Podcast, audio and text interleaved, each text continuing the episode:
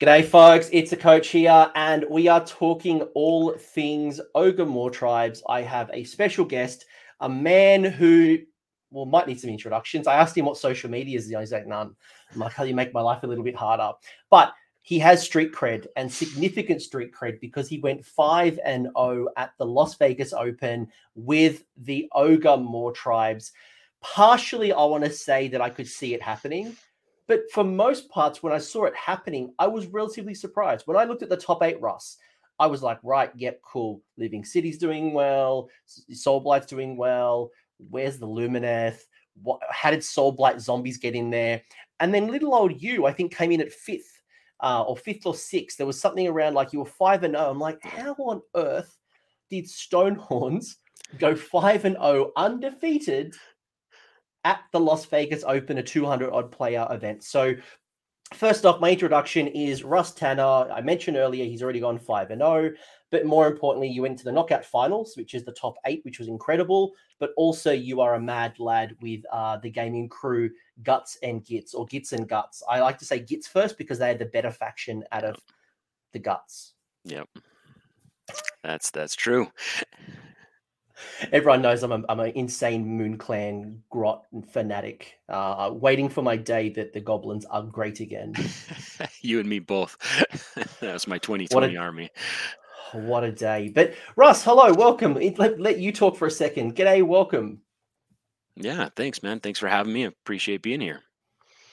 So, we're going to talk ogres, right? Um, for the people who are joining us. And we're going to talk a little bit about your hero's journey. But more importantly, I want to kind of get into your head because, look, ogres are in a good position right now. Like, you know, we're definitely in this hero hammer elite style of, of game right now where people are save stacking, people are doing mortal wounds, people are doing monsters, you know, like the odds are stacked up in your favor but not a lot of people are talking about ogres. It's certainly not at the top of the top five that most people would kind of talk about. You know, if you say who's going to do really well on a tournament, ogres are probably mid. Um, and I don't know if people have dropped playing with ogres and they've gone to something else or it's just under people's radar. But when I looked at your list, I thought it was rock solid. So I want to kind of understand why you chose them. What did we learn along the way? And what are the lessons for the people who love their ogres? That they can kind of take away for their next GT and their next events. And maybe when I looked at some of your lists, man, you got some pretty crack ideas, some things that I didn't expect in your list. Yeah, thanks. Thanks. It was it, it was fun to put together. Uh, the the Beast Claw Raiders were my first uh, love in Age of Sigmar, so it was uh, when they got the new book and and they kind of got a little bit of bite back. It was it was pretty exciting to to jump back into them for a minute.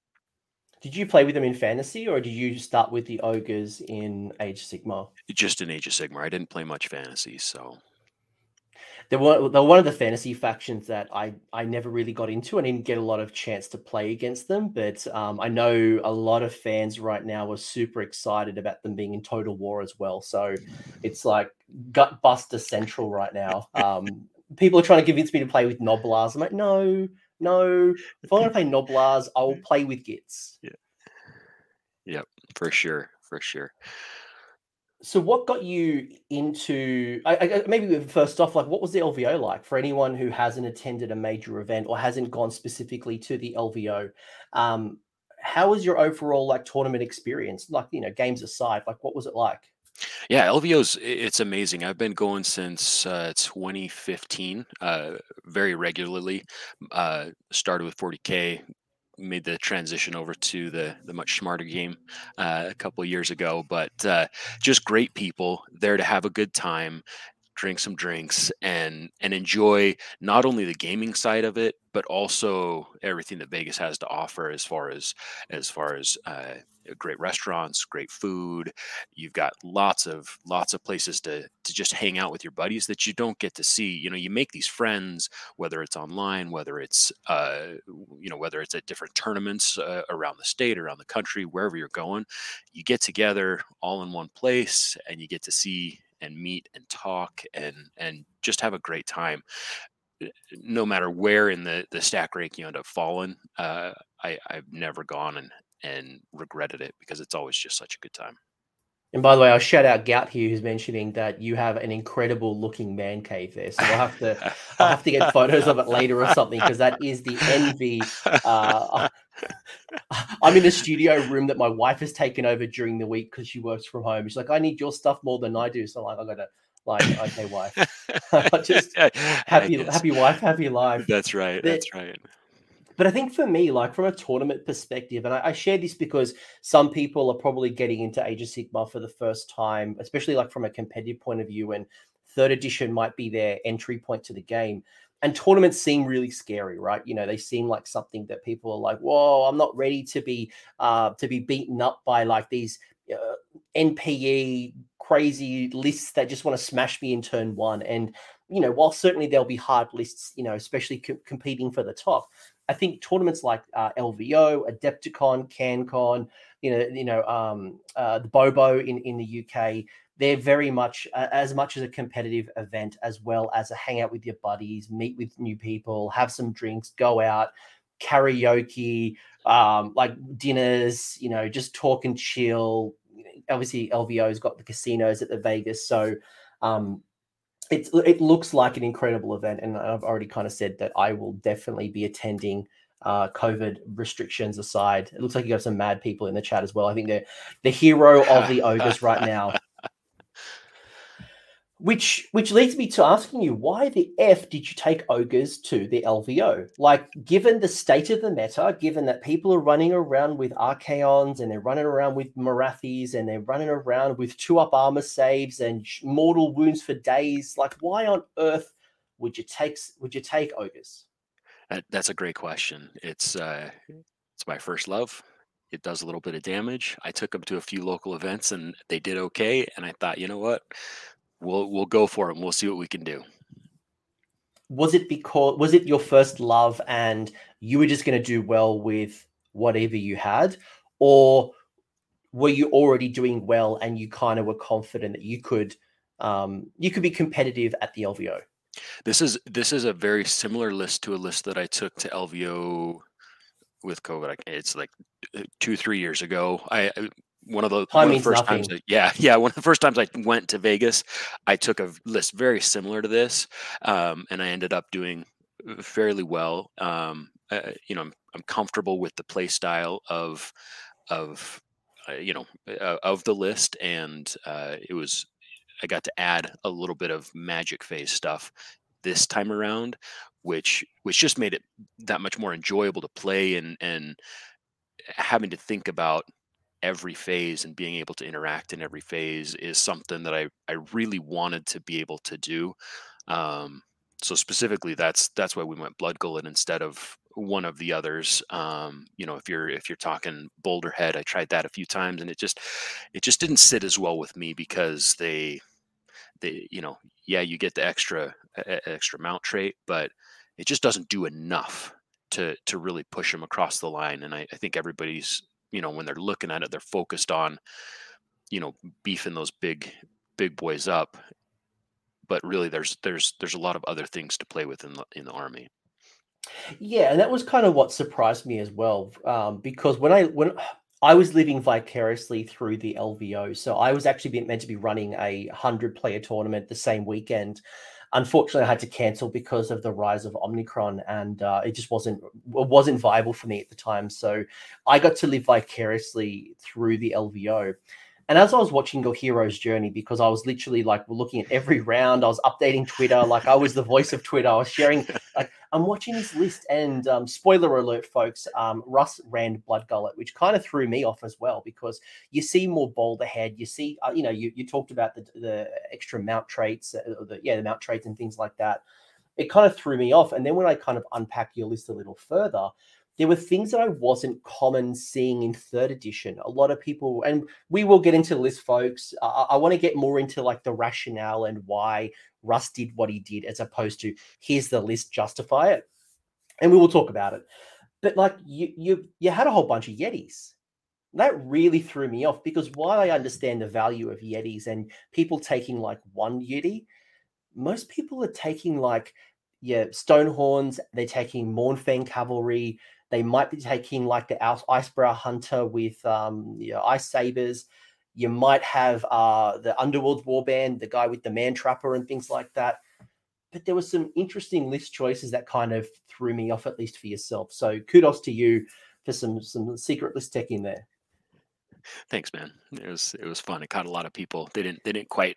I, I think that that's one of the things that uh, maybe helped me a, a, little bit more is is people uh, didn't quite know how to deal with what they had in front of them. And I think that's one of the cool things. Like I was talking to Gavin yesterday, um, who obviously won the LVO, and we were talking about going with off meta lists and you know do you have to follow the meta and do you have to run like the absolute optimum lists and the answer is no because you can still do well with well Beasts of Chaos now they've obviously got a, an update to the White Dwarf but like you can take Gits and Khorne and most people aren't used to certain aspects or the six inch pile in from a Bloodthirster or some of the crazy fanatic fight first shenanigans that people have forgotten about because they're not. People remember Lumineth, people remember Stormcast, people remember Morathi and her bow snakes, but what do I do with Yetis?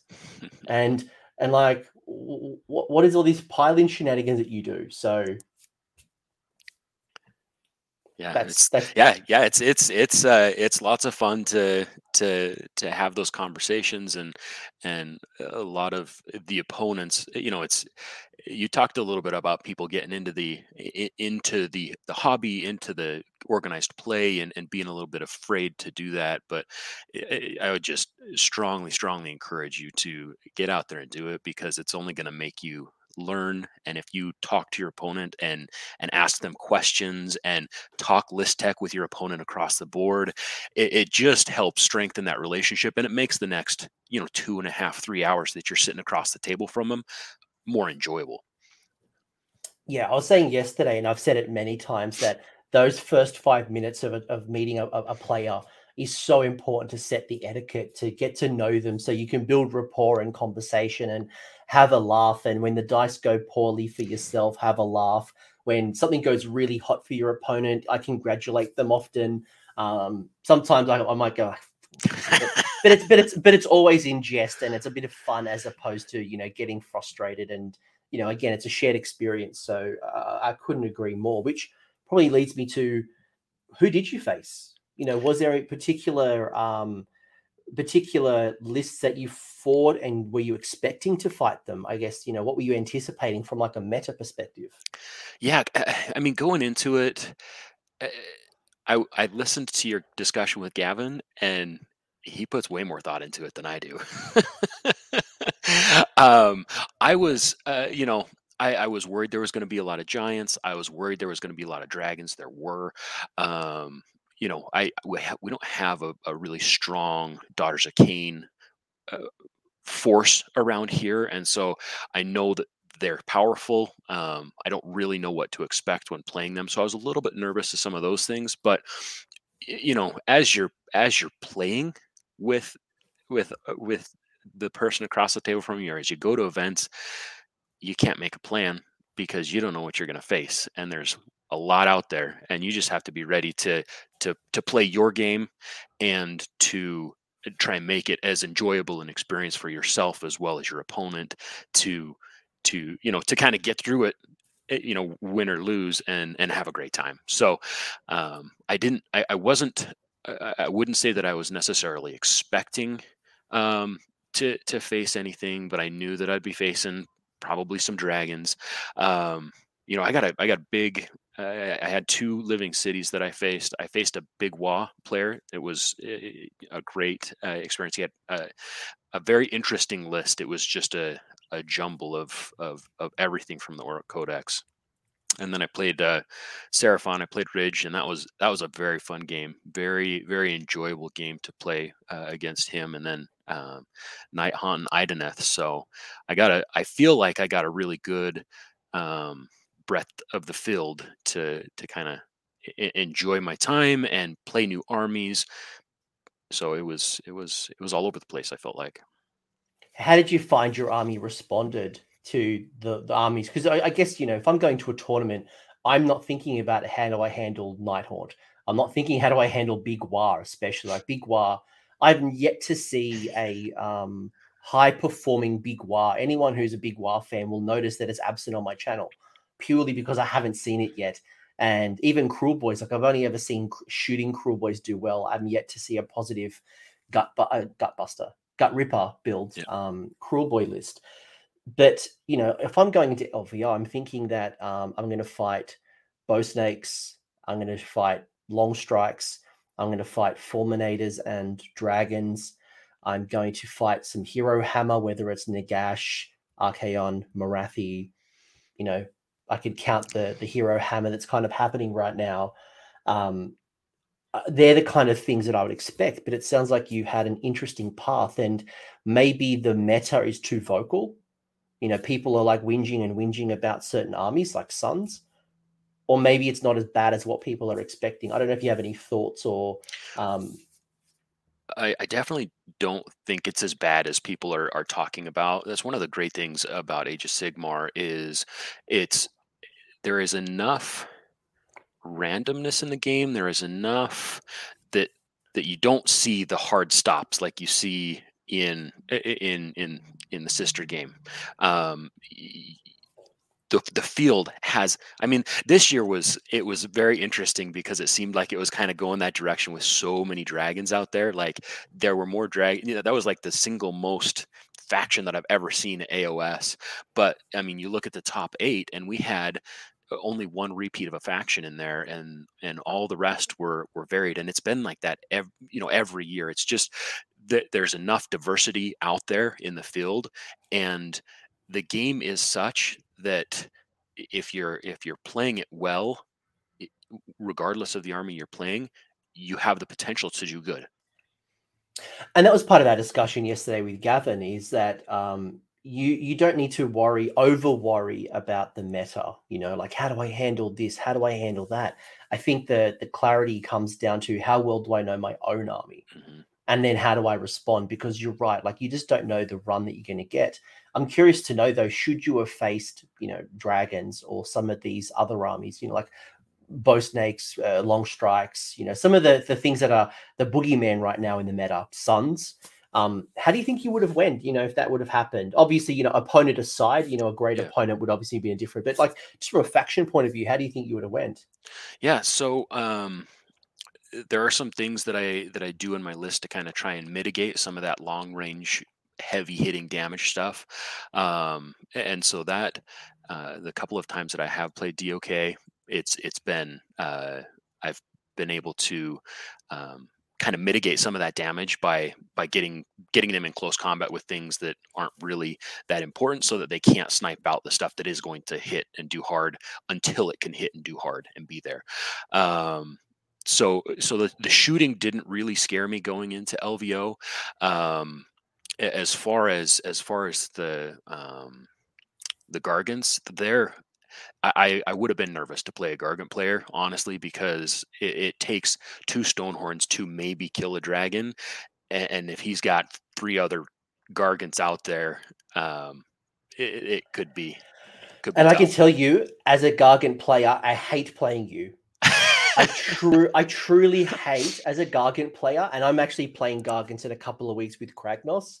I despise hate playing Beast uh, uh, your um, Ogre tribe slash um, Beast Claw Raiders because you do everything better than me.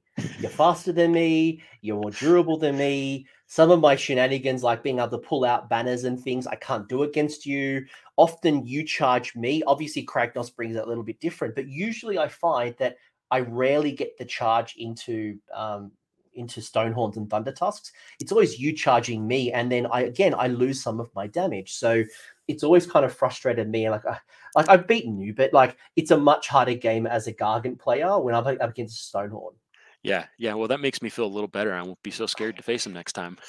I hate you. So I just go much. straight in right where I want. just because you've got more bodies than me, especially like if you've got a couple of units like you know Mournfang Cavalry, where you know I've got to focus my attention on pulling the Stonehorn down, and then you're going around me with you know Yetis and bloody Icebrow Hunters and the the little man trapper dudes, and you got like and like there's only so many things I can handle, and unfortunately, mono on mono I don't think a me- uh, it takes a lot of effort for a mega gargant to pull down a stonehorn. I usually have to mm-hmm. go double team just yeah. to pull it down, and then you're kind of wrapping around me doing other things. So, um, but I do want to quite this this point, which is really interesting because while we are going to heavily focus on the Beast Claw Ra- Raiders side of the ogres, I'd be remiss to not talk about the other side, which is the man eater side and the dad bods. And um, I'd love your perspective on where they are right now. And, you know, I, I haven't seen a lot. Not a lot of people are playing them. And I don't know why. Is it the coherency issues? Um, is it they just don't have the the mortal wound and you know the the range output to handle some of these things? Like, what is it from your side of the fence? Yeah, looking at the entire book, um, it, it's nice because there is a lot of a lot of options in there, but but really the options that can get work done is is kind of kind of limited. Um, I feel the dad bods they just they just don't have uh, enough bite. Like they're gonna sit there and they're gonna take a hit, but but they don't do much else, and they're really point. Eh, eh, they're very expensive. They cost a lot of points. Biggest weakness in the book is um, is is a is a cheap Battleline cheap screen. Uh, you know, there's there's nothing to really kind of protect what needs to be protected. Um, so you have to be really smart with how you're deploying, how you're setting up, and how you're approaching the game. Um, as uh, as far as you know, the the other ogres. Um, man, I can't remember the uh, the the shooty the shooty ogres. Are the Iron Blasters? Yeah, I have, I have, I have a good buddy who's who plays the kind of the Iron Blaster faction, and he does pretty well with them with the um, the big cannon guys, and then the the guys that are running around with the the cannons holding them. They they shoot a little bit. They can punch pretty hard, but they don't do it overly well. They do it mediocre. Well, you know, kind of middle of the road. Yeah, like scrap launchers are okay. Uh, the iron blasters are decent in short range. I think that's probably my only my only issue is that you don't have a lot of long range tools, and the ones that you do do, like the scrap launchers, are just rubbish. Um, I, am not a fan. Um, things like Gnoblars, I think, are a, a, worthy screen if you're looking to protect yourself against, like, if, if Iron Jaws or really fast armies coming at you, you might want to go, you know, um, Gnoblars to kind of screen then you hit them um, uh, if you're not being low drop. But yeah, I think at the moment, just your man eaters and some of the others like the fire bellies and just it, feels like coherency, especially because you're not going to take a minimum unit of three, right? You're going to take five or 10, and you don't have a lot of range. You don't have good attacks. So I think that's kind of why I'm better off. I feel right now, Mournfang Cav you know your Stonehorns, your Thunder Tusks, and then sprinkle in with things like butchers and you know special special things as opposed to heavily investing in dad bods. Yep, yep. Even even Mournfang for the for the output that they have, they've got a lot of wounds, but the, in my experience, they don't hit very hard, and they're and they're pretty expensive. Uh, as you know, 160 points for for two of them. That yeah, that's that's a lot of points for for not a not not much.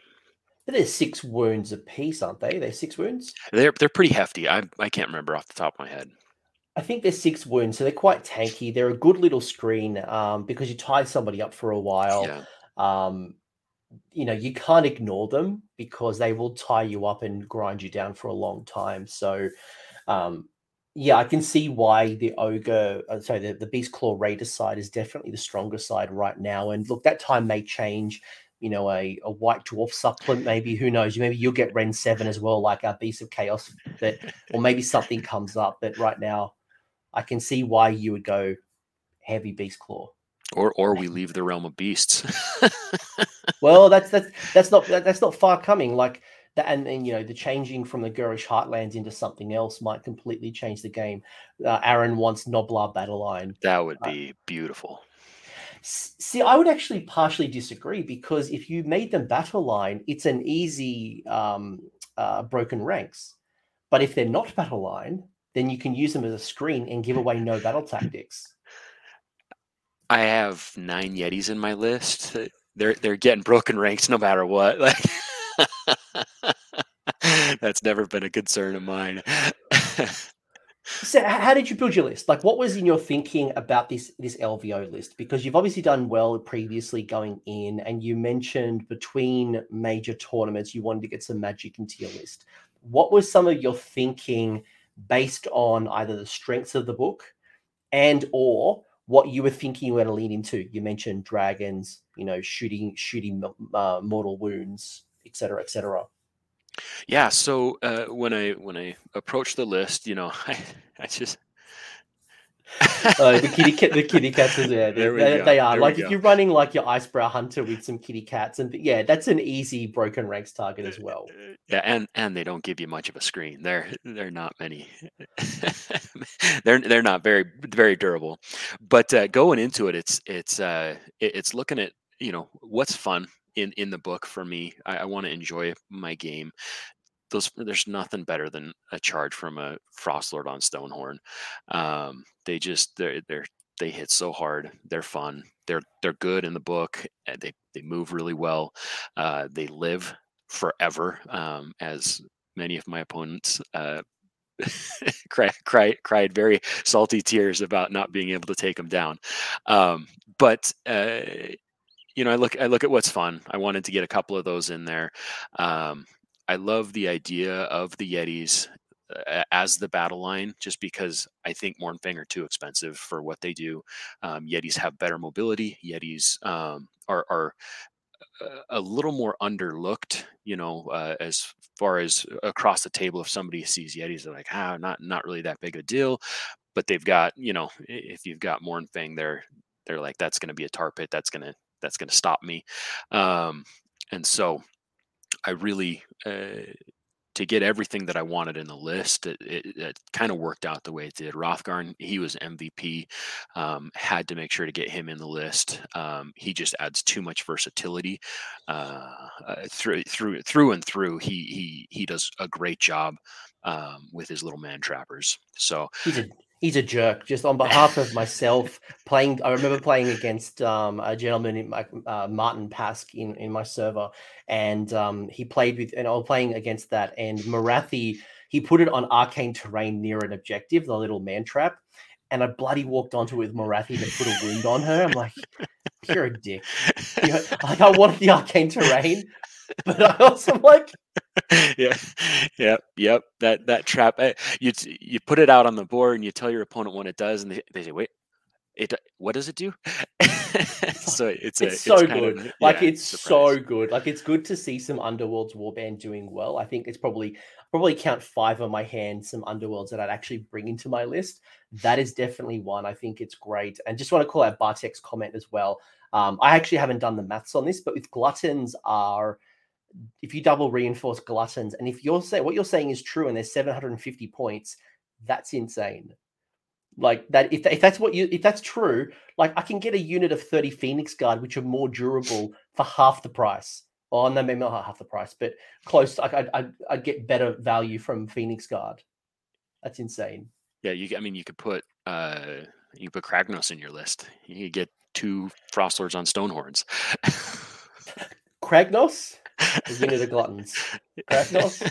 yeah. Of Gluttons. Yep. How do you think Kragnos would actually go? Because I actually saw some some Beast Claw Raider players doing like Kragnos with double Stonehorn to get the 3d6 charge to obviously do is it Metal Cruncher that does the yeah. mortal wounds on the yeah yeah it's it's not metal cruncher it's it's a, a different one but yeah it's the it's the, it's the mortal wounds, like you roll, yeah. like like the like the high the the charge roll is the amount of mortal wound dice yep. that you roll, and yep. but you know doing it on a three d six would just it could be a massive massive mortal wounds on the charge before you've even done anything in combat. Yeah, it could be huge. Uh, again, I think uh, for for the list itself, I think Kragnos was a little too expensive to get two two Stonehorns in there with him. That would be that would be a completely different focus, and you're only you're you're banking on that charge, and that's that's the only thing you're going to do. And if you don't do that, you're in trouble. you say that because in a tournament coming up in two weeks, I'm running Nos double gate breaker and a, and a, a little baby gargan. I'm like, I'm YOLOing it. Like, I don't want to think about this next event. I'm just going. And I'm just I'm just yeeting up the board. Um, I, what I would kill for some cheap screens. Um, but like, I think Kragnos does add a lot to to your army. But I think the challenge between you and I is that my megas are also my battle line, while your Frostlord on Stonehorns are not. If you were in the same position as I was, and let's say frost Frostlords on Stonehorn were, I reckon it'd be a good, a, a, a viable build. I think you could do what three Stonehorns and Kragnos under 2K, and that would just be rock solid. Yeah, it would. Uh, the the the frostlord on top of that stonehorn makes a huge difference because you can have stonehorn as battle line, right? But yes, there is there's there's so much more bite with that frostlord on top. Um, eh, that I I'm not a fan of the battle line. Uh, just stonehorn beast riders. I've played against them and they're okay. Like they're decent. Yeah. Um, and you're really taking them for the Stonehorn as opposed to the, the what the rider is. Mm-hmm. But yeah, like compared to yeah, compared to like the gap between Frostlord versus um not, what, are they called? The beast, just the beast, beast riders. riders? Yeah, yeah, yeah, beast riders. Big difference. Big difference on output and things like that. Um, and we'll and we'll get to your list. You know what? Actually, yeah. we're kind of dancing around it. What I might do instead is I might actually bring up the uh, whoa, a little too early. I wanted to talk about Blood Gullet first. Yeah. All right. Uh, actually, folks, I, I will spoil Christmas. Here we go. Here's the list. Ready? Cool. We are going to talk about this list. Um, so we'll talk a little bit about how we got to this point and, you know, what did we learn? And, you know, if you had your time again for the LVO, would you have changed anything that might have made a difference? But we'll get to that. I want to kind of get into why on earth would you take Blood Gullet? And also, did the did the Mawpot come in handy at all? um, it yes, the Mawpot is amazing. I love it. Um, I, I chuckle because I really I made two very critical errors in my in my game with Gavin. Uh, I mean, he I was on my back foot. He is a he's a stellar player, stellar opponent. It was a it was a good game. Unfortunately, it was faster than I would have wanted it. But uh, I put my Mawpot in the wrong spot, and it really it really choked me out. Um, but but before that, you know, we we lack we lack good screens. So oftentimes I'm using my Mawpot as part of my screen, and so kind of trying to set it more toward the front, um, and and it it generally works very well to kind of hold up a big footprint on the board and let me kind of build my kind of my my castle if you will around it and then put my big my big monsters behind uh behind that to kind of get going. What what Soren in the chat um, has made a really interesting point, and I'd be curious to see what your thoughts are because, and I've seen this attitude from from Beast Claw Raiders. Um, you know, certainly, obviously, dad bods are like love my Mawpot. There's so many things I could use the Mawpot for, but always the challenge of you know your army is so fast running up the board that you lose um, the range of the Mawpot and you know to refill it becomes quite difficult. And well, Soren had mentioned that he doesn't even own a Mawpot So I guess the question for you is, you know, is it is it a a, a critical piece? Obviously, it's free, right? So mm-hmm. having it on the table, like you're crazy not to put it on the table, even if it's just to block um block certain parts of the board off, or just you know, even if you get like you know turned one and you get a, a one cheeky heal and that's it. But what are your thoughts on like your side of the fence being Beast Claw Raiders and the Mawpot? Do you build around it? Is it important to your strategy, or is it just a nice to have? No, I think it's I think it's key. It's it's very important. It's very strategic. It's it's kind of part of the secret sauce, right? Because yes, the the the Stonehorn, the Frost Lords, they're running up. The Yetis, they're running up. People are people are away from the Mawpot, but I've got my Butcher and my Slaughtermaster. They're sitting back by the Mawpot, casting spells, buffing my guys, throwing out heals, and then I've got the um, you know I've got that heal that. Uh, the Beast Claw Raiders in the Blood Gullet. One of the reasons that I love Blood Gullet is because it it can heal.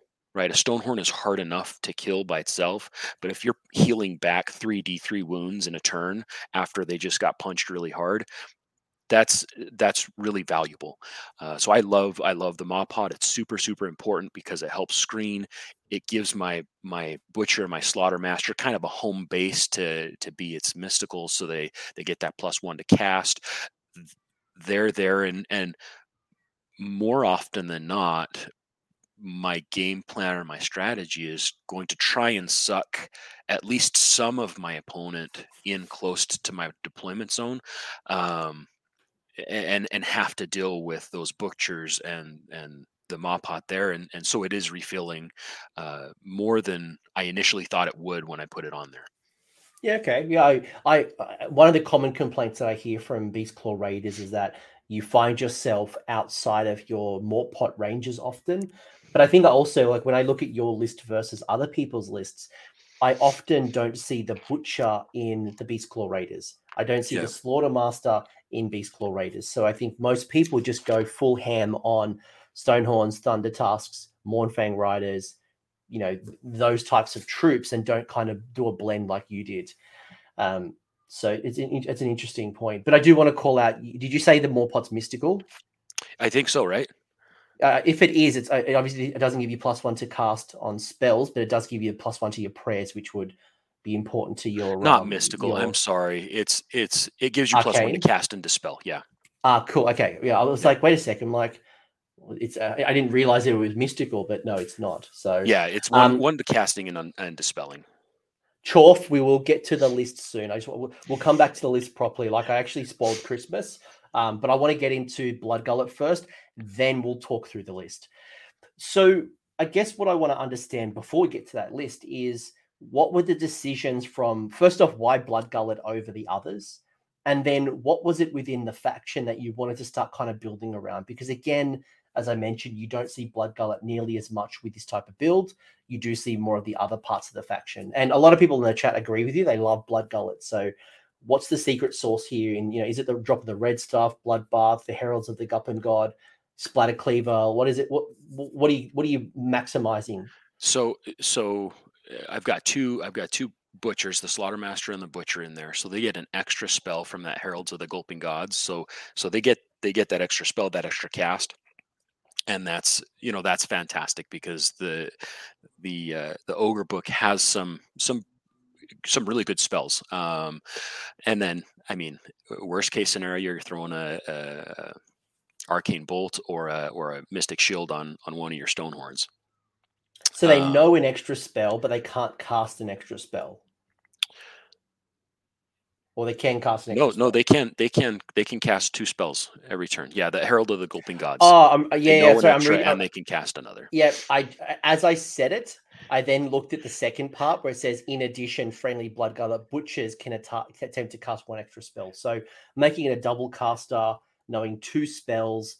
Hell, you could, you know, you could go, um, uh, you could get an extra spell lore through, you know, a, a War Scroll Battalion enhancement if you wanted Mhm. even more flexibility. Yep. Did that flex kind of become important to you? Yeah, yeah, it's one of the parts that I really uh, enjoy uh, about the Mawtribes. Just that, just that ability to kind of have a lot of different choices in, in in each of the phases of the game. You're playing in each of the phases of the game, and and you've got a lot of options in there.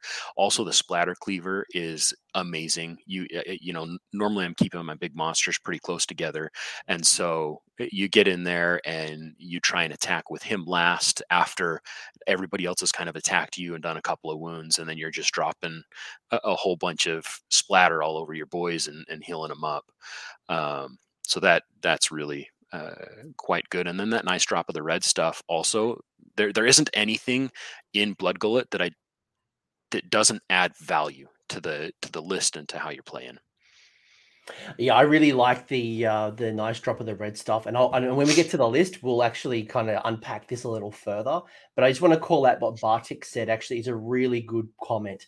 So just to clarify, the Mawpot is not arcane, but should you happen to find yourself near arcane, you could potentially stack it. Now, obviously, you got to deploy the Mawpot what three inches away from Yeah. terrain.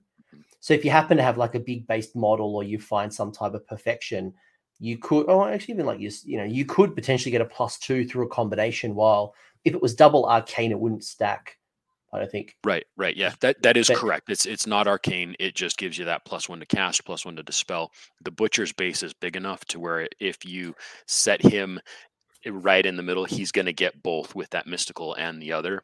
Um, it's big enough to do that. So So take note, folks. That could be a good deployment tactic. Put it if you do see uh, a- piece of arcane terrain, and it does. Obviously, don't chase it, and you know put your Mawpot yeah. to the side of the board, and you know think smart. But if you happen to find yourself with a nice piece of arcane terrain near your deployment zone, have it next to your, or put the the Mawpot next to the arcane terrain. Get yourself a nice little butcher with a, a big base, and you'll get plus two to the cast, which is a nice little boost. good stack. It's fun. Anything else you'd call out from Blood Gullet and or um, would your type of list differ if you went with um, one of the other builds, like the other sub factions? Yeah, yeah, for sure. Um, if I if I went in a different direction with one of the other sub factions, Boulderhead I mentioned earlier, I I played a little bit with Boulderhead lists. Um, I I didn't like that it was 100% combat phase. You're charging, and and that's all. I feel like the extra mount trait doesn't doesn't add enough value to to offset what you get with blood um, with this with the blood gullet bonuses. Um, if I were to go that route, I I don't think I would have the butcher and the slaughtermaster um, in the list, and and I probably would go away from uh, yetis as well. Was there any types of armies that you were concerned to fight? Um, like, is there anything that like you don't do really well against? Um, I laugh. Other than sons that you thought you thought that you'd have problems with sons, and here you are hearing from me, um, well, you know, Mr. Mr. Sons of Behemat from Warcom, and you know, I did pretty well in second edition with them. But uh, yeah, I hate you. I hate so much. like I hate playing against Stonehorns. I just get piled in.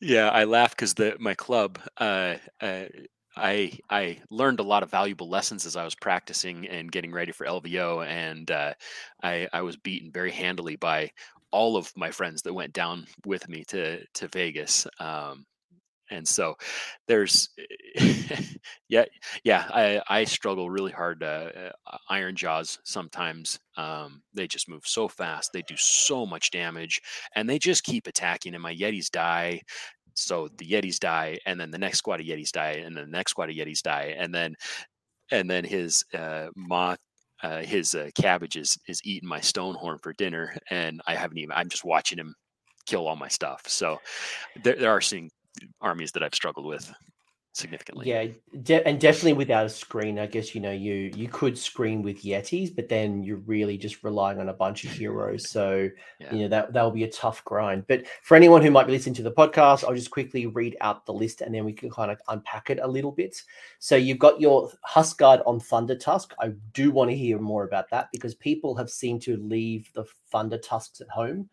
Um, most people are just putting more points in their Stonehorns, and they would rather run three Stonehorns than than a Thunder Tusk. So I want to know where the value comes from. Anyway, you got your your Huskard and Thunder Tusk, which was the general with the the nice stuff of the red stuff. Um, you got your Blood Vulture, no surprise.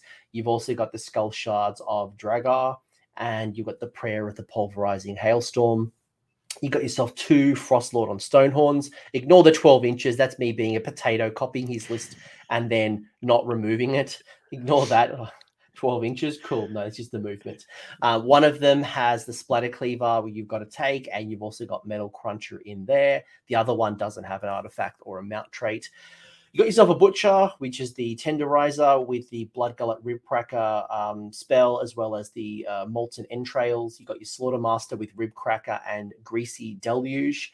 And you've got, what's his name? Hrothgorn? I, I say it's Hrothgorn, but I have no idea. Yeah, cool. We'll go Hrothgorn. Three units of three Yetis. You've obviously got his homies, the Man Trappers. What surprised me um, because a lot of people on the internet, if you take them by face value, are talking about the race to the bottom. That everything must be, you know, battle regiment, get as low drop as possible, and you've gone lol ten drop. you have rather put into hunters and uh, warlord, which are the two two com- uh, core battalions. So two K on the nose, so you're not going to touch your your, your triumph. Um, and you've obviously gone Beastmaster, given you've got three tanky heroes if they're dead, I'm in trouble. Game's gone. Yeah, and by and, and, and you know, spoiler in the chat, Bartek in there saying pretty clever list to get the ridiculous piling on the Yetis. So we will let we'll let Russ explain a bit more. But um, you know, to Chorf's point, ogre soup, and it's nice to see ogre soup because I you do often find that people are either going all beast claw or all dad bod. You don't really see the combination very often, and I think you've done it really well. But talk me through your decisions. What happened and why you do it? Thank you, thank you. Yeah. Um, so uh, there there isn't anything in this list that I that I don't absolutely uh, appreciate putting on the board and and playing with. The Huskard, uh, he makes the Yetis battle line. So that's that's that's key number one is in order to get that battle line in there, I need the Huskard. Um, I like the fact that he's a priest. I like the fact that he can kind of hang back a little bit and and be a support character for my for my two frost lords. Um, I like the fact it hit the pulverizing hailstorm. It can be pretty mean. You you pick a point on the board 18 inches away, you cast your prayer. Anybody that's within three inches of that prayer on a three up takes D3 mortal wounds. So the Huskard, he just spits out mortal wounds, right? He's got the Blood Vulture as a shooting attack that he can pick a character 30 inches away or pick anybody 30 inches away on a two plus. You're, you're doing a mortal wound to him just little chip damage to kind of try and take out those little support characters or those those those key pieces that kind of need to be taken down. Um, and then the the the blast of frost wreath ice, I think is what it's called.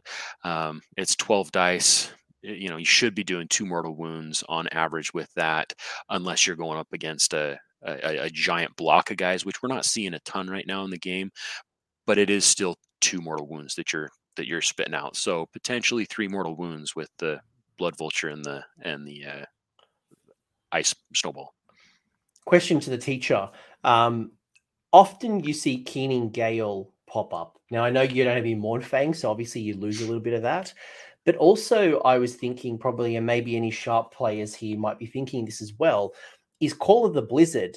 Um, given that you have so many focuses on the Yetis, and the calling of the Blizzard is casting value of four, it's 18 inches, and you can bring back one Yeti um, from from the list, right? You know, you've got three three different uh, options here to bring back a Yeti.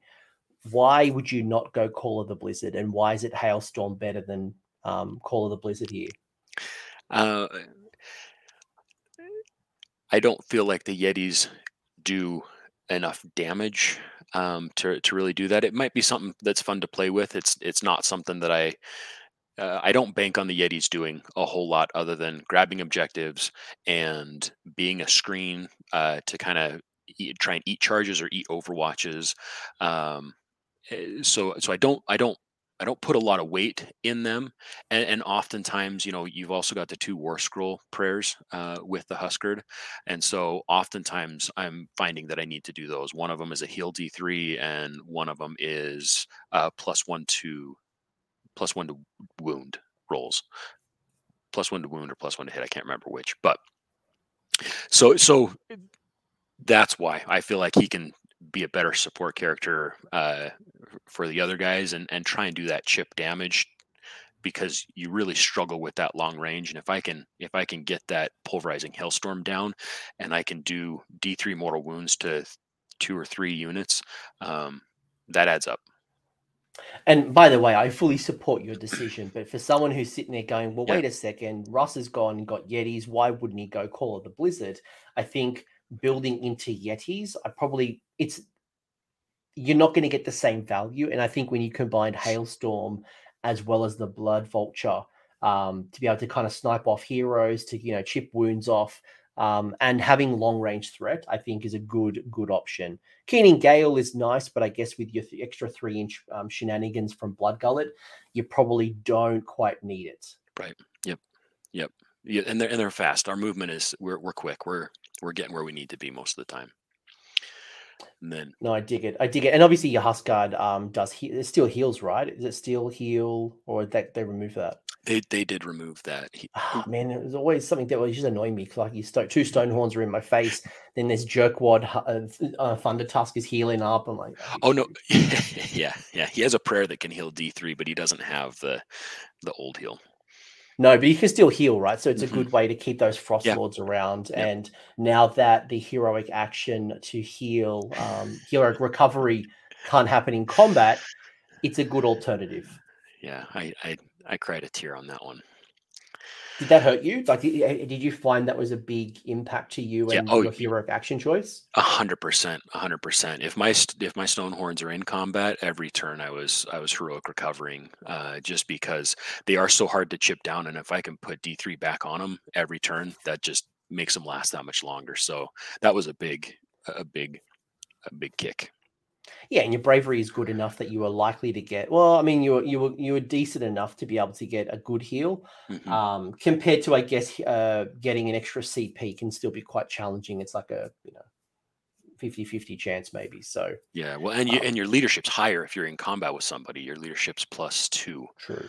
So Ooh, so you're ten, so you'd be healing, but unfortunately, yeah, I think you're. work. I think it's eleven, right?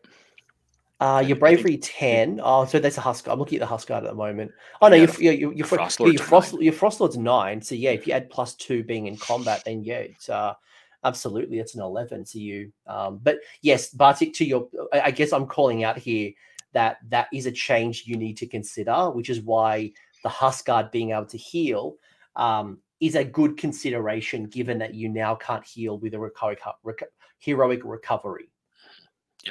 Yep. Just just calling it out. Yes, I know you can't do it now, but I just want I want you to hear that, folks. yeah.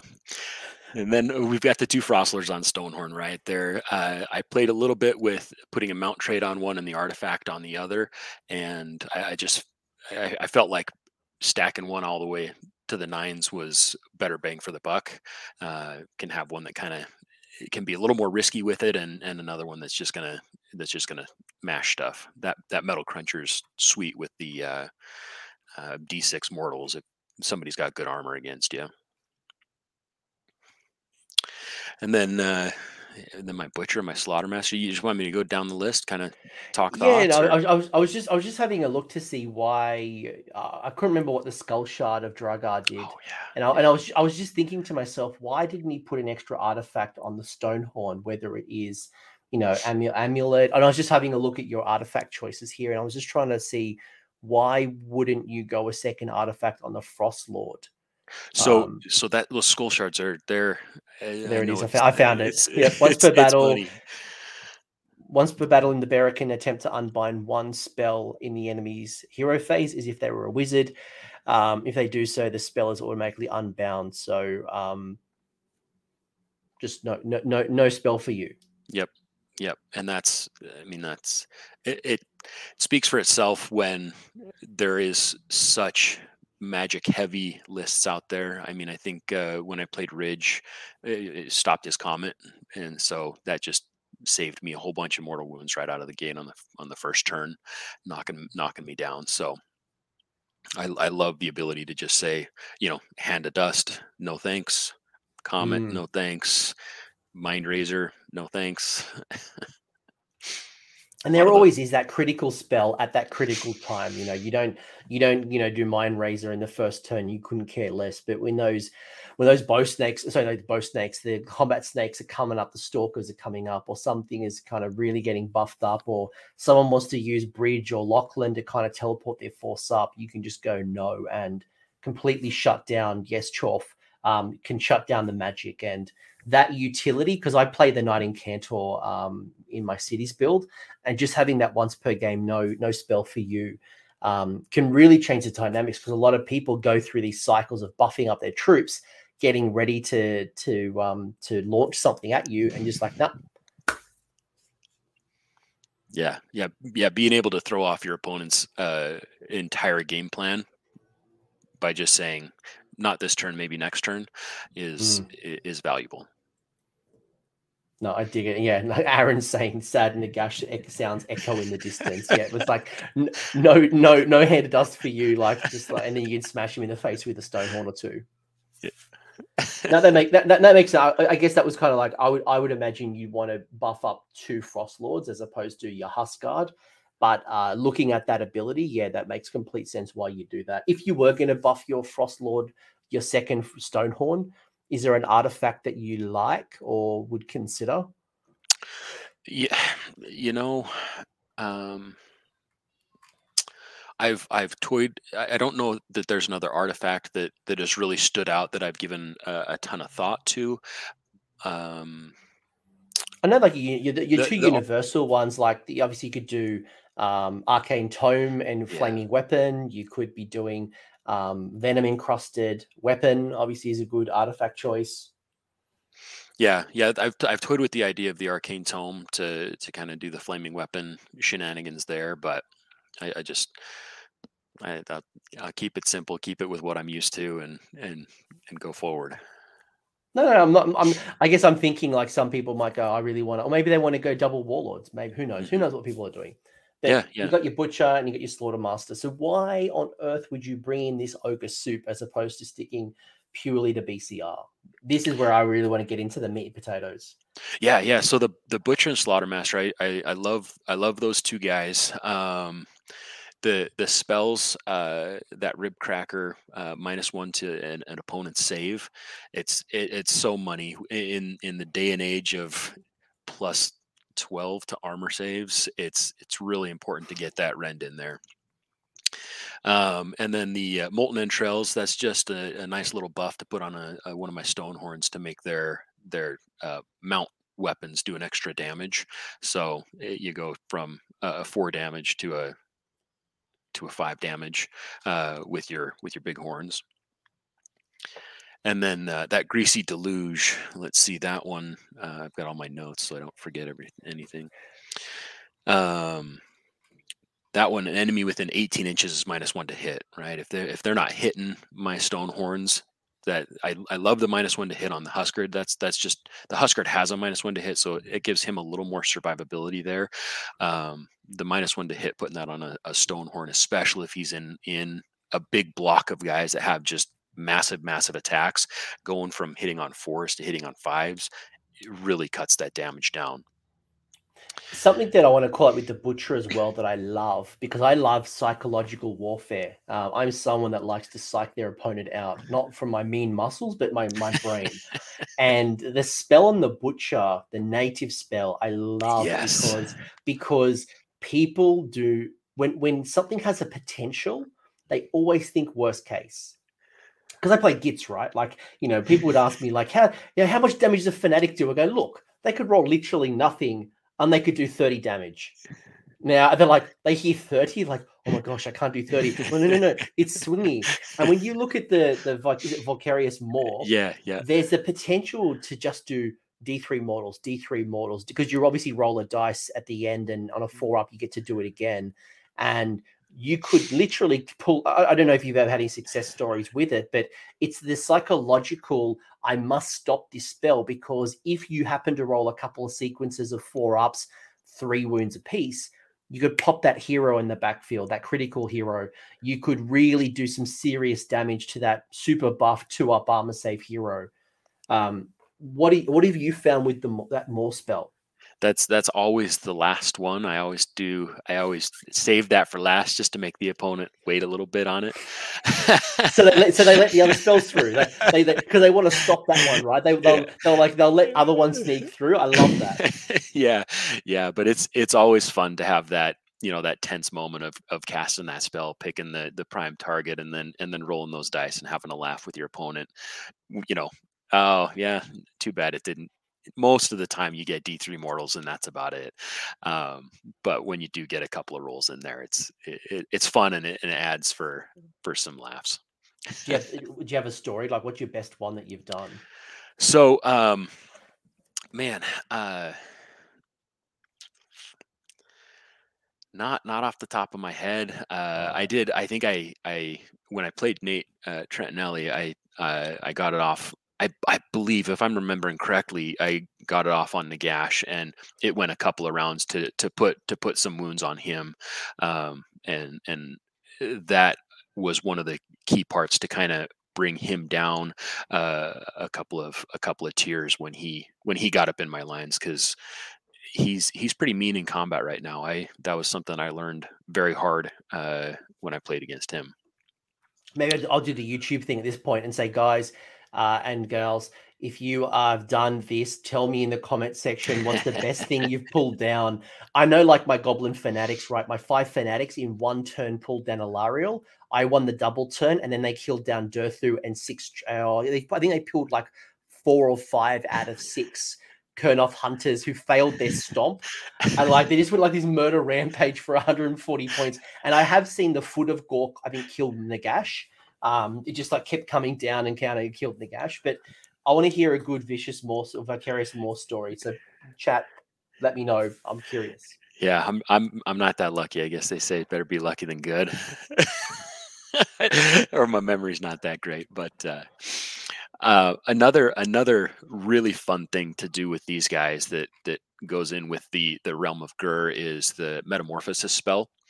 So I'm trying to play a, a little bit back. I'm trying to get my opponent to to to to kind of eh, come at me and, and have a power base that they need to come at and being able to put that metamorphosis on the butcher or the slaughter master to either take an objective because they become 10 10 model count on a on an objective or to get that to get that charge um so it's it, you know it's it, it's a it's a really kind of good kind of tech thing to do with these two guys because people see them back and they're like, oh, casters, they're not going to do much, but really they can they can punch pretty hard if the you know if you get that metamorphosis off, you get a charge. The um, the Stonehorn has the the bellowing voice, which lets you re-roll your charges. So if I'm you know outside of three and I get under a seven, I'm going to re-roll that to try and get you know hopefully more than seven. So and some cool abilities like the blood gruel that lets you heal um, if you mm-hmm. successfully unbind. Um, I love the Great Cauldron as well. Obviously, yes. Eh, like, do you find? I know I, I do want to come back to a question in the chat. That's a really good question. Just to loop back to the Skull Shard for a second. Do you find just to close off the Slaughter Master? Do you find that your Slaughter Master is sitting at the back with the Mawpot? Do you find it middle of the board trying to support everything? Or are you finding the slaughter master is chasing your big boys? Yeah, he's he's definitely not chasing the big boys. Um, the the pot that he's dragging around is too random to to to put him out there like that. Um, I'm keeping him close to that Mawpot so that the opponent is going to come and try and kill him. Uh, going to come and try and get him, and then that's kind of I keep them kind of tag team together to kind of try and deal with anything that comes into my backfield. Yeah, it's a good call because the butcher probably alone. Um, like I, I used to play with the slaughtermaster um, as an ally, you know, in some random lists, and I was always impressed with the slaughtermaster. Um, but yeah, that pot is always super random, and I just kept pulling out bad meat, which would kill me. yeah, when you need it the most, that's when you pull it out. It's, it's that bad meat when you need to heal always the case. But Swordhaven in the chat made a really interesting comment that I think I'd love to hear your thoughts because obviously it's arbitrary, right? But he, was the person is asking around when is a good time to pull out the skull, the skull shard artifact because I can imagine there are people who are worried about pulling it out too soon, people who hold it and kind of lose the opportunity at the right time. So obviously, you know, every game is going to be different, but what are some of the good reasons that you might want to notice in the game? Or you know when would you consider it? Yeah that's that's actually a really great question because there have been times where i'm at turn five and i'm like i haven't used it. I haven't and and and then it's just a wasted artifact. But really what i'm looking for is i'm going to look for something that's going to make a big impact on the game. We talked about um, we talked about the the bridge. You know, if somebody's if somebody's buffing up a unit to just yeet it across the board and through that bridge, I'm going to stop the bridge after they buff that unit all up, and then it's and then it's a wasted magic phase. Um, again, you know, you're I'm going to wait for the the the key spell that is either going to hurt me really bad or really kind of turn off their game plan. Spell portals. Um, you know that's a really important one if you're playing uh, the Sylvaneth flute player guy you turn off the spell portals and all of his mortal wounds that he's throwing out to everybody that's delayed a turn uh, at minimum. Um, you've got you know hand Nagash coming through those spell portals you can turn those spell portals off. So i'm looking for, i'm looking for the thing that's either going to impact me significantly and I'm going to stop it. And, and generally speaking, I'm not going to, I'm not going to hold it for a long time because the Huskard being a, a big guy, minus one to hit, a lot of wounds, he can go down pretty easy. Uh, so I'm not holding on to it or I'm trying not to hold on to it for too long. I'm going to look for something that's going to hurt me or something that's going to throw off their game plan for, for at least one turn. And that's, that's the point of it. Yeah, it's probably you know it's very hard, right? You know, because there's some armies that want to get something to you turn one. You know, you mentioned bridge, for example. Portal's another one. Um, you know, is it something that a Orruk player is going to want to do before launching their force forward? Um, I would probably say on average, turn two to turn three is probably where I'm probably most looking for it. I can only speak on behalf of my Knight-Incantor, so very similar rule.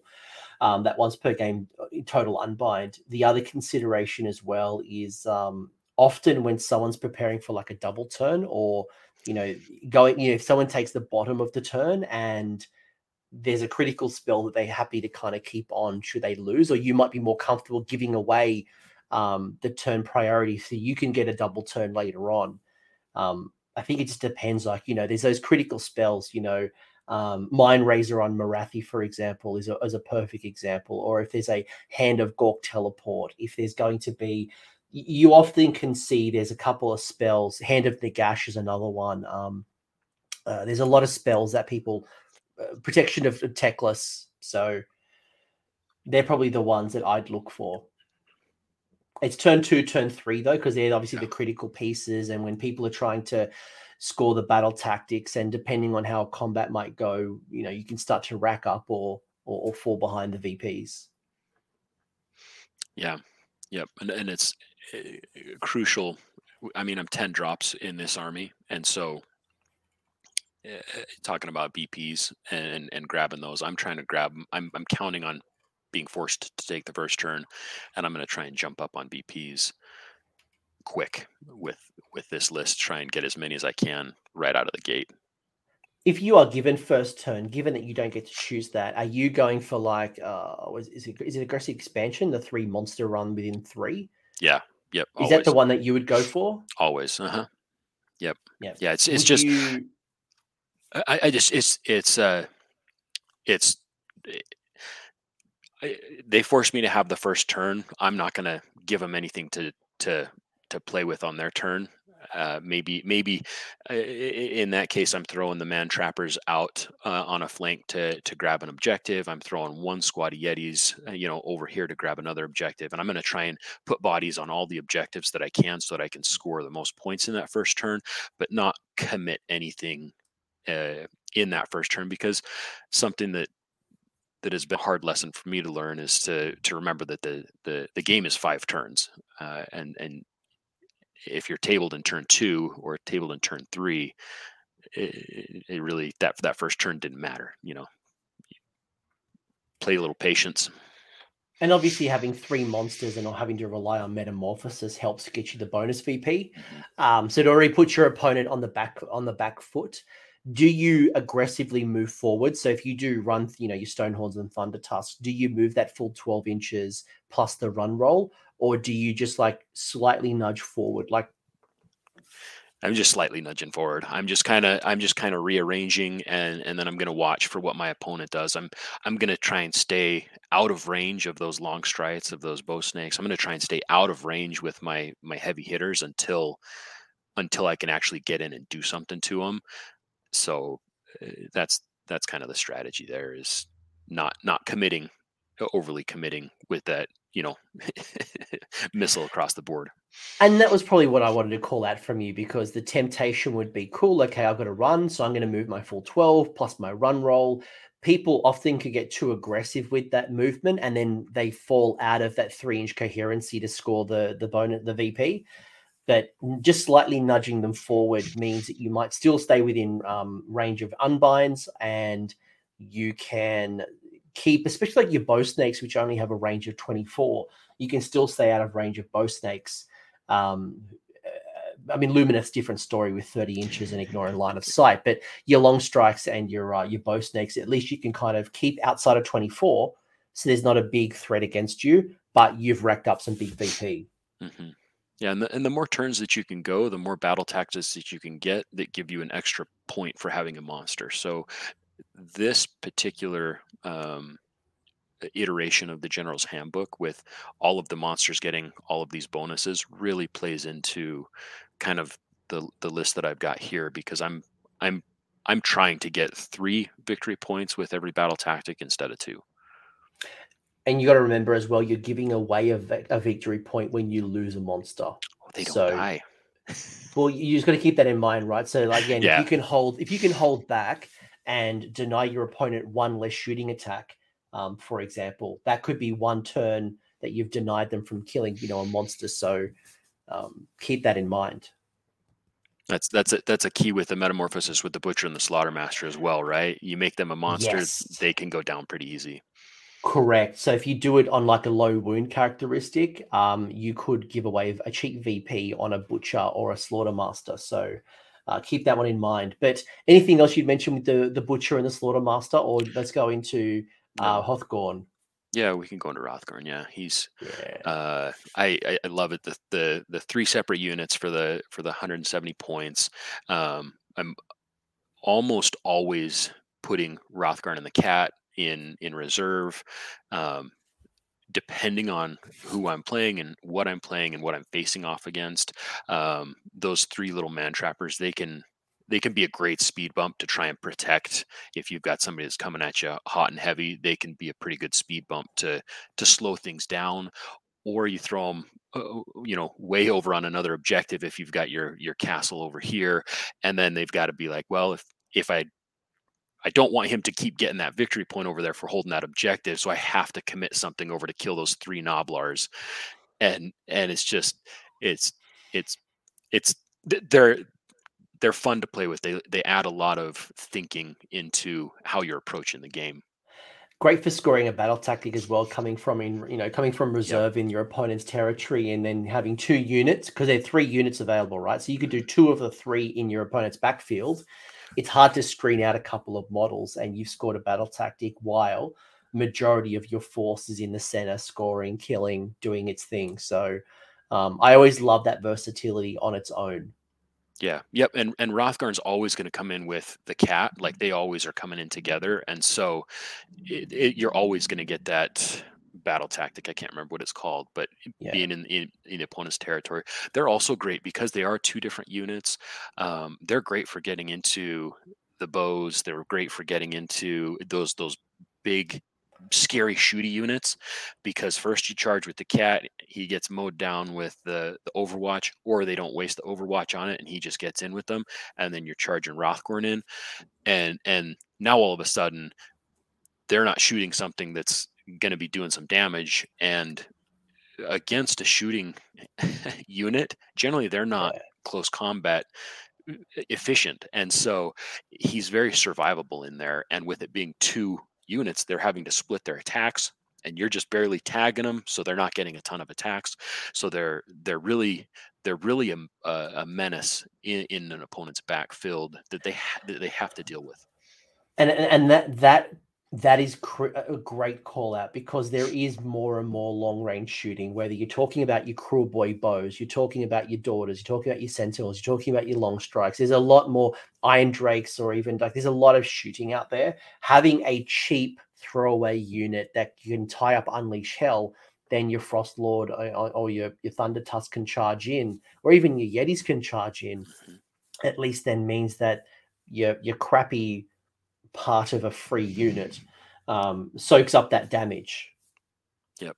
And and Mm. and by the time they kill him your stonehorns are there Yes, plus you haven't given away broken ranks, so it can't be chosen.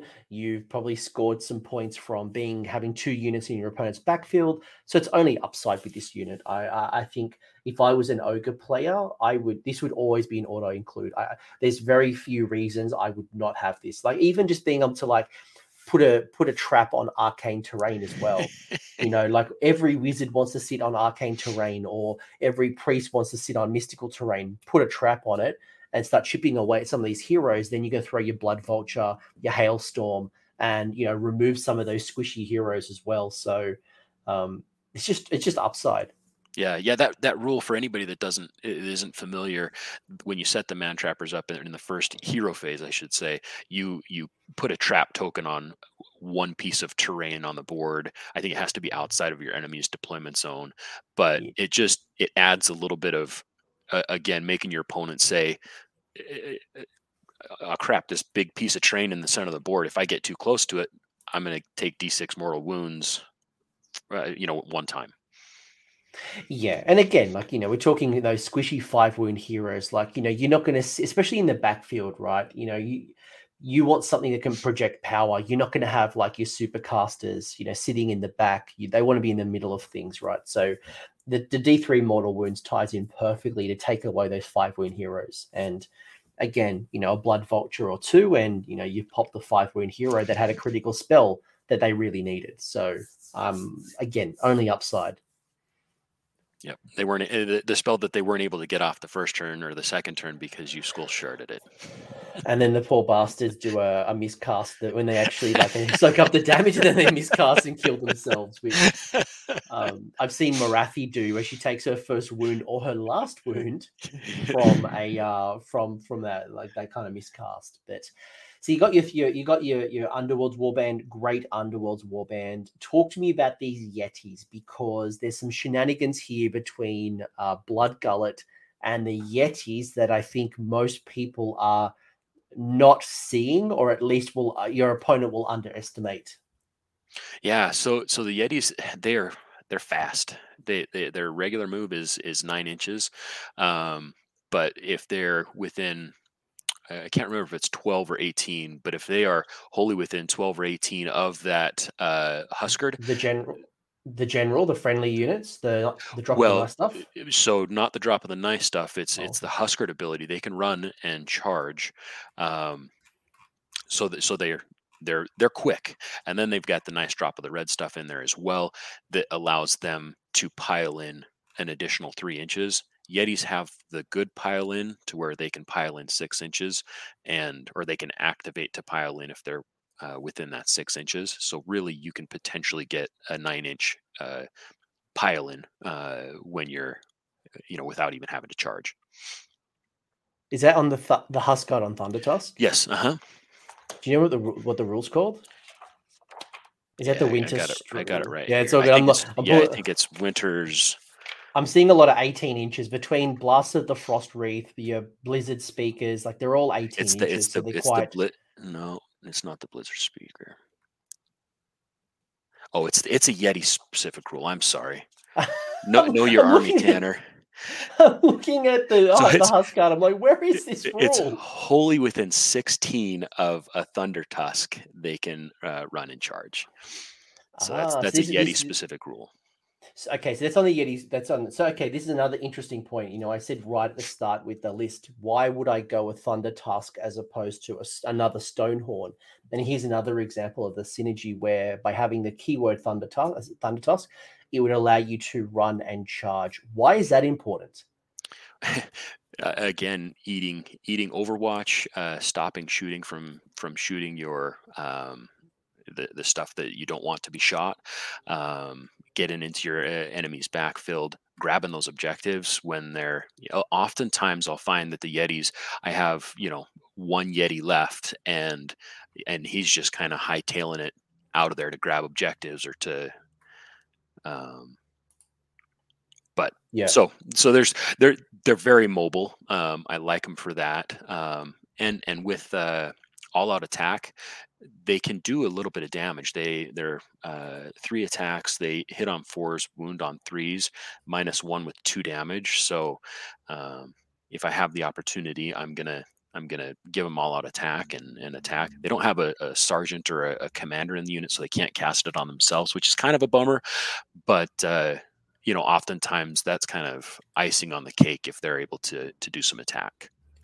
Plus, what's great is they also naturally cause a minus one to hit against them as well, so they're yes. going to potentially take a little bit less damage. Mm-hmm. Um, but talk to me about the pile-in shenanigans here. So you got your you got your blood gullet rule, which allows you to do an extra three-inch pile-in when you're wholly within twelve of the general. Mm-hmm. Then you have a separate rule. So you've got the bounding leap, which um, the unit is eligible to fight in the combat if it's within six inches, as opposed to three inches uh, it can then move an extra three inches when it's piling in. So there's two separate rules, all interacting with the pile in. How does Blood Gullet and the Yeti rules come together, and what are you doing to take advantage of it? I this may be somewhere that that I could uh, play a little bit more with it, but I'm really not trying to get my Huskard too close you know we're way we're way far across the board and and the Huskard, you kind of have to protect him a little bit he's gonna he's gonna come in and and do a charge uh, kind of toward the the end of the game but i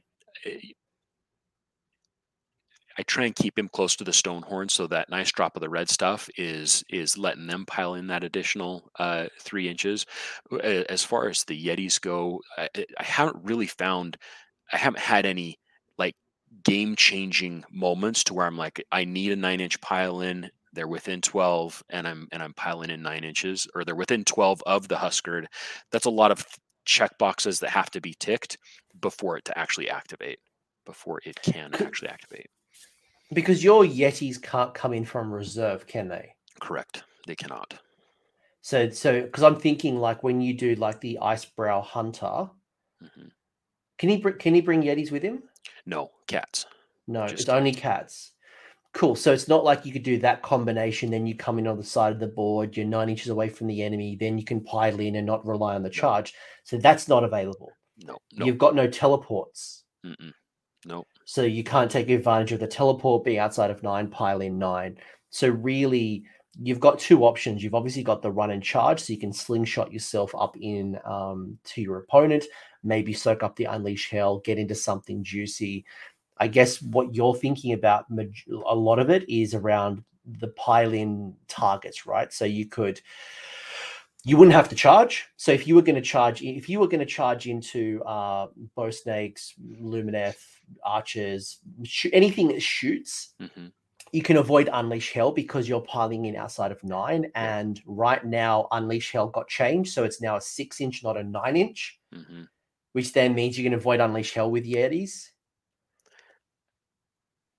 Yeah, I'm trying to think of any, any other. I mean, and yeah. obviously, you can you can get a better pile into something more juicy as opposed to cr- tying into something crappy that you don't really want to be in combat. Um, are they probably your use cases? Yeah, yeah. So um, eh, eh, eh, that's that's something that that is uh, that that I definitely have used. Right, they they activate, they they pile into the the shooty unit. There's no Overwatch, and then that shooty unit just can't kill them with their minus one to hit. So that's, I mean, there's definitely some play there, and that's eh, eh, they are versatile with how quick they are and and and how much they move all over the board. Um, I really haven't capitalized on that nine inches because I just don't. Eh, I I don't find them close enough to the Huskard with that 12 inch bubble to to give them that benefit. What I'm hearing is the six inches is enough Mm-hmm. If in worst case scenario you needed to be more aggressive with the Thunder Tusk, it's a possibility. Yes. But you're not you're not building a strategy around the nine inches. It's just nice to have. The six inches, especially with the run and charge, is probably enough, right? You can yes. run, you can charge, and even if you don't charge or you fail the charge, if you're within six inches, you can then still pile in um, despite failing the charge. So mm-hmm. you've almost got like a fail back and maybe there's maybe there's the reason right there. Maybe it is a, a fallback on getting into combat should you fail the charge, and it means you don't have to spend the CP to get into combat. Yeah, yeah, that's yeah, that could that could definitely find some play in there. Mm-hmm. Yeah, cool. No, I'm just trying to connect the dots. Like you know, how do how do we make the most of it? And I guess it's a situational thing. It's not like cool. I teleport, then I'm nine, I pile in.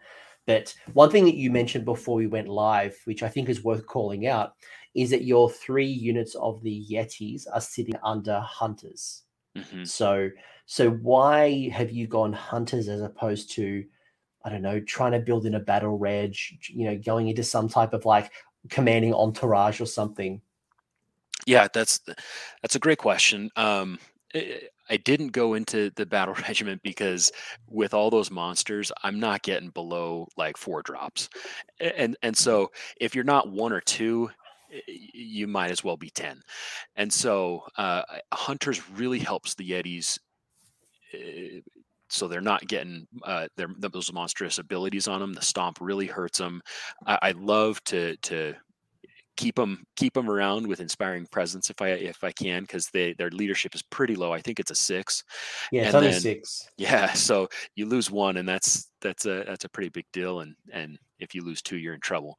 Um, but but also um, you know eh, when those monsters stomp them, that's uh, eh, that D3 mortal wounds hurts uh, hurts the Yetis quite a bit.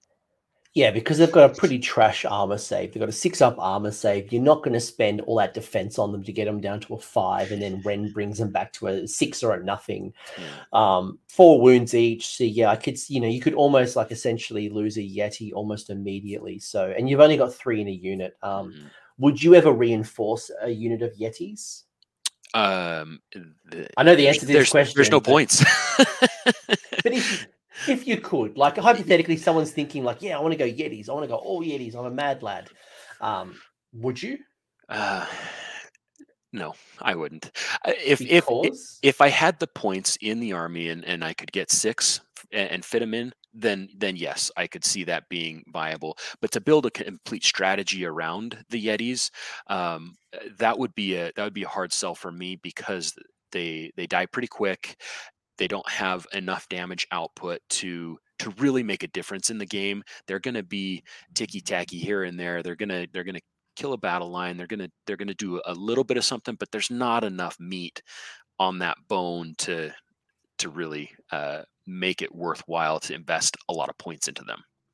And they have one inch. The the reason I would solely never reinforce Yetis is because they have a one inch range. That's the, the sole reason. Yeah, Unlike Doom Bulls, where I'm building in redundancy and I'm happy to run a unit of six, despite the the, the pile-in issues, uh, so the co- coherency issues, it's that one inch inconsistent damage. Poor rend that I'm like I'm better off just having more more of them if I wanted to, or have some flexibility, than getting units of six. Like it's just not worth it. yeah, it, it- yeah. With the coherency, you're, and you're only attacking with three of them at most because they're on they're on 50 mil bases, so they're they've got a hitting pretty on big base. fours, wounding on Yeah. threes, rend one for two damage. So no, I'm not building around that. Yeah, But, yep. Um, I- think it's it's it's a, it's a good, interesting unit, and you know, you I, I like that you're able to find a different alternative. And by the way, folks, for anyone who's interested, um, this is not about you know um, Russ's ultimate list. You know, it doesn't make you automatically a five and O player at your next tournament. It's not saying that Mournfang are trash and and and uh, Ice Catsy are trash or any other uh, Beast Lord on Thunder Tusk is trash. Um, it's merely something that you found that's really worked, and obviously take take what you what you want out of this conversation. If nothing more, I love some of your thinking around the butchers and the slaughtermaster.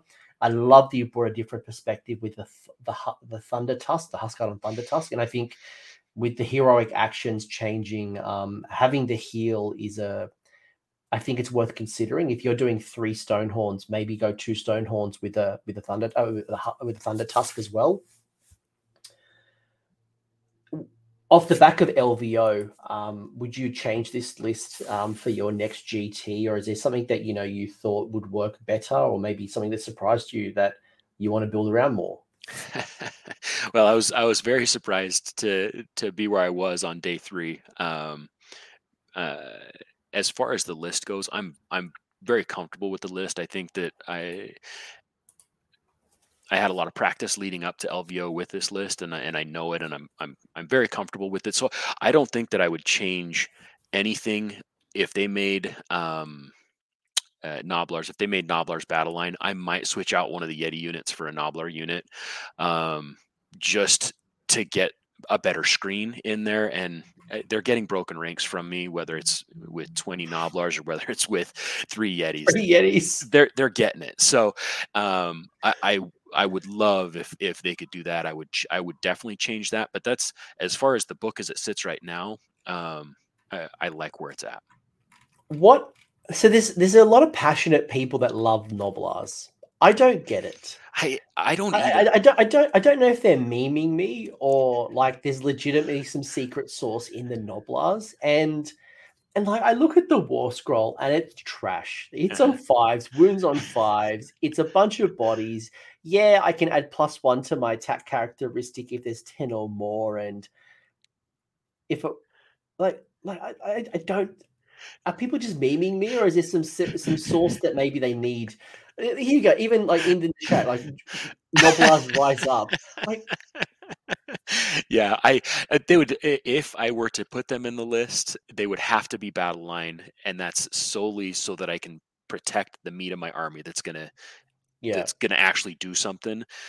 Eh, There, I find I struggle. this list struggles with protecting the meat and and sometimes getting it getting somebody sneak in through the through the backside and and that's hard. If I had 20 bodies on the board, I could I could screen a little better there. Challenge as well is because they're not uh, battle line options. It means you can't double reinforce them. I remember seeing a couple of lists in second edition where it'd be a 60 block of Gnoblars, um, but you can only do 40 right now. So you know maybe maybe in the next box we've had Fury of the Deep. Maybe we need like another version of the the the ogre book and maybe there's a Gnoblar hero that rises up and makes them battle line and get 60 Gnoblars in the list and they can be uh uh the aldi version of gloomspite gits yeah. Yep I, I, know what i said. Yeah shots yeah. fired. Yeah but yes i know they've got traps but i think taking Gnoblars is the trap. So just just like me put it out there. They're just they're just they're, they are the trap. I got one more burning question before we wrap this up, um, and I'm sure obviously I could ask you a million questions, Russ. But um, from a deployment point of view, I think you know there's a lot of talk around deployment, and I think a lot of people struggle with making effective deployment choices. How do you deploy? And obviously, battle plan, and opponent, and there's a lot of considerations. But do you deploy on the line? Do you deploy defensively? Do you spread out? Do you castle up? Like, is there any rough considerations or advice that you would give the the average ogre player when it comes to deployment? Yeah, for sure. When I when I first started the BCR playing the BCR, it was on the line fast as I can, right into the opponent, and do as much damage as I can. Um, as I've kind of learned and grown and, and played more with them, I, I, find myself trying to be much more defensive and and and picking my battles smarter. So I'm going to set up my Mawpot where it's set up. I'm going to set up my butcher where it's set up and we're in the day and age of race to the bottom of drops, right? So hopefully my before I put anything meaningful on the board, aside from where my castle is going to be with my Mawpot, my opponent has shown his hand and i'm able mm. to kind of uh, reply to what he does whether i'm you know three four drops i've got my the butcher i've got Hrothgorn that can go into reserve i've got the slaughter master that can go down and then i've got a, a yeti squad that can go down and, and by that time most opponents are are 100% on the board and so i can kind of dictate where I'm going to go. So I try and I try and respond to what they're doing while also giving myself uh, some some pro- as much protection as I can with the Yeti bodies, the Man Trapper bodies in front of my butcher, my slaughter master, and my three monsters. And because you are so high drop, yeah, you can put down some things you don't quite need to worry about. And you're right, like you can also see their deployment to kind of get an idea of are they. You can often you can read your opponent pretty easily to go right. They're going to give me first turn, um, uh, or they're going really aggressive and they're going to take first turn. You can kind of see what they're thinking, and you can deploy. And what I have loved about doing Sons, and I imagine you know you in the same with the type of models that you're running that you know if someone leaves a, a flank exposed or not nearly strong enough you can take advantage of like a stonehorn coming down and then all of a sudden it can change their like well i was going to give away first turn but now i'm worried about you crushing into this side of the board and getting into my juicy wizard wagon or something so now i need to take the first turn just to kind of re reorganize my deployment and my troops and then you force their hand a little bit so um that's probably why I've always enjoyed going things like Warlord and Hunters. And even in previous editions, I never went really battalions. One, because the ones in my armies were trash. But two, I was, I'm, I'm, I'm pretty okay actually not not being told if I'm going for, sorry being told if I go first or second because um, I'm comfortable responding and I like being able to counter deploy. So yeah, I'm with you 100%. I that's I, I appreciate that aspect of the game and and uh, and being able to try and try and get into my opponent's head and understand what they're trying to do and what they're trying to accomplish you know on their side of the board And you keep your you, you keep your Stonehorns on the side as well, right? They're like the last thing you deploy, and they're like, where's where are they going to put it, right? And I'm like, I don't know if you're like me, but I'm a jerk because I'll also like fake measure. I'm like, oh yeah, cool, and like I'll measure up, and like I'll measure the opponent, I'll measure the objective, and I'll like I'll just be psyching them out. Um, and like I clearly know where I'm going to put it, but like just going to mess with them a little because then you throw them off a little bit, like, oh, okay, now I need to protect here, I need to protect here, I need to protect here. And the reality is, you can't protect everything. So you get the opportunity to pick the the weak spot. So yeah, yep. That's it's always fun to watch them sweat where you're going to put your big guys. uh, yeah, I love it. I can't wait to run Kragnos with double Gatebreaker. Like screen that, screen that. Yeah, good luck any final advice you give my ogre friends? Because um, i think you know you have been a ray of sunshine that we haven't seen a lot of really good ogres in the tops of tournaments. Obviously you do well but you know people aren't nearly talking about enough. And i guess as people are looking at their kits my gargant players so gargant ogre players that i know are super passionate. They love their ogres you know my Discord gets flooded with bloody ogre memes and like these stupid um, total war gifts and like they just love their army. But um, you know, I think your performance has shown that it's not just about flooding the board with with big monsters. You know, you can go a bit of a soup. You can bring back a couple of models. I'd love to see more fire bellies. Um, love that fire belly model. I think those those types of just man eater type heroes just need more table love. Yeah, yep. I'd love to see them get uh, a little bit of updates so they were uh, so they're worth putting in the list. Uh, I'll say that. what's what's your what's your dream like? If there's a war, if there's a white dwarf that comes your way, or the next battle tome update, we know Destro's not getting an update for a long time now.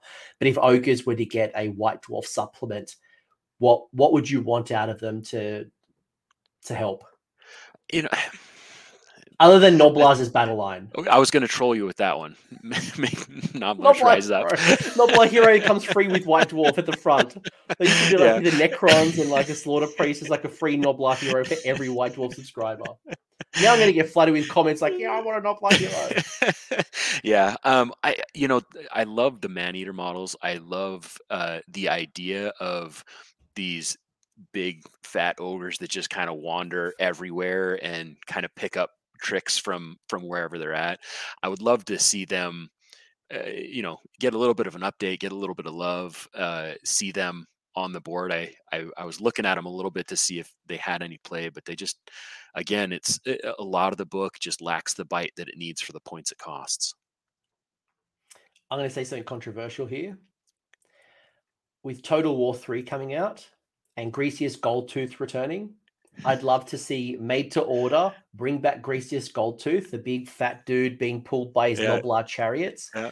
I'll give him some rules, give him like a Glutos style of like buff wagon and uh, make it legit rules. Don't let's like made to order legends. Like let's actually bring it back. Because I think that's probably why one challenge with the dad bod side of this book is you have no durable hero. You don't have a big 10 wound commanding style hero and you're often relying on smaller troops or you're going to the beast claw raiders side and there's just no synergy between dad bods and yep. the um the the beast side so some type of like glu- uh, glutos style um Greasus Goldtooth I know, I know. Like, I'm going to create like a petition now. There'll be like a GoFundMe to Games Workshop, but I, I, I would love that type of model.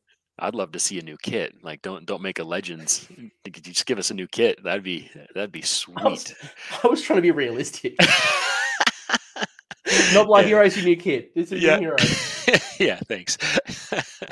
Yeti, new, on the new Yeti models. New Yeti models would be would be like if I could yeah. get a- anything, I, anything, my wish list would be decent Yeti models. I tell you what, I'd love to see as well. Like now we're, we're wish listing. Um, the um that Hoth, Hrothgorn, um, the Icebrow, the the the kitty cat. I love that sculpt. I'd love to see more of them. And I'm ne- I'm not going to buy this this uh, Underworlds Warband just for one kitty cat to replicate across my army.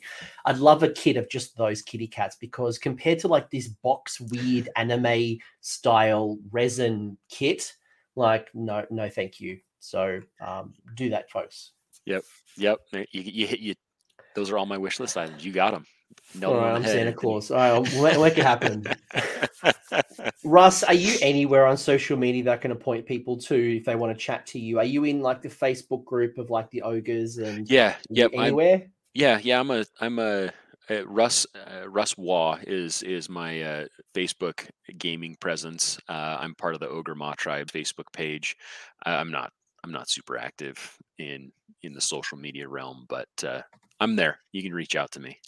All right. So if people want to talk more, Russ is on the Facebook group, um, Facebook Ogre Maw Tribes, and you'll find Russ and a lot of great talk. It's, it's a good crew. I, am I'm a joint member. I've been there for a long time. I'm not a I'm not a, an ogre player, but you know you got a great culture and people just love their ogres. I think that's probably one thing I've noticed. Like like Gits players, you're just super passionate about your army, even when they're trash. I remember like you know watching Haywo Twitch, like he just persisted with ogres were at their absolute worst um, you just stick with them and you reap the rewards later and you just have fun with your monster trucks. Yep. Wait till that pendulum swings because it always swings in this game. And then they come and charge you in the face with Metal Cruncher and all the other things. But I'm going to wrap up. Russ, you've been an absolute legend. Congratulations again on your five and zero. Oh. Um, what's the next tournament? Like, where, where can I where can I track your next success? Oh, uh, let's see. Next weekend, there's uh, an RTT down down in Salt Lake. So I think I'm going to head over to that, and I think I'm going to take my my dad bods. I'm going to take my Raiders down there again because that's what I'm comfortable with right now. Awesome. Well, I hope to see you next year at the LVO because it is an absolute. As long as Omicron seven point whatever million version we get. We'll see you in Vegas. So we'll see you in I'll Vegas. See you. Yeah. Just treat me treat me well. Like, like, be, be nice to your Aussie friend.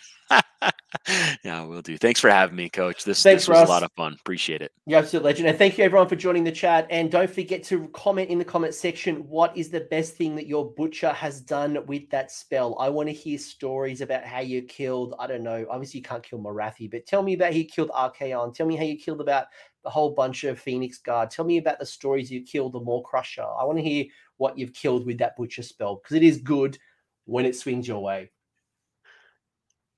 All right. Yep. Bye now. Thanks right, for sticking around until the end. I hope you found that video interesting and you walked away with a few new ideas. If you did, I would appreciate it if you hit like on the video as well as left me a comment. Let me know what your thoughts are in the comment section below. The conversation will continue over on Discord, so links down below in the episode description if you want to join the Discord and continue the Age of Sigmar conversation. I want to give a massive shout out as well to these absolute bloody legends, these champions who have continued to support me through Patreon or YouTube members. That is going directly into supporting the maintenance and the growth of this channel. So thank you very much, guys. Much appreciated. And until next time, roll more sixes.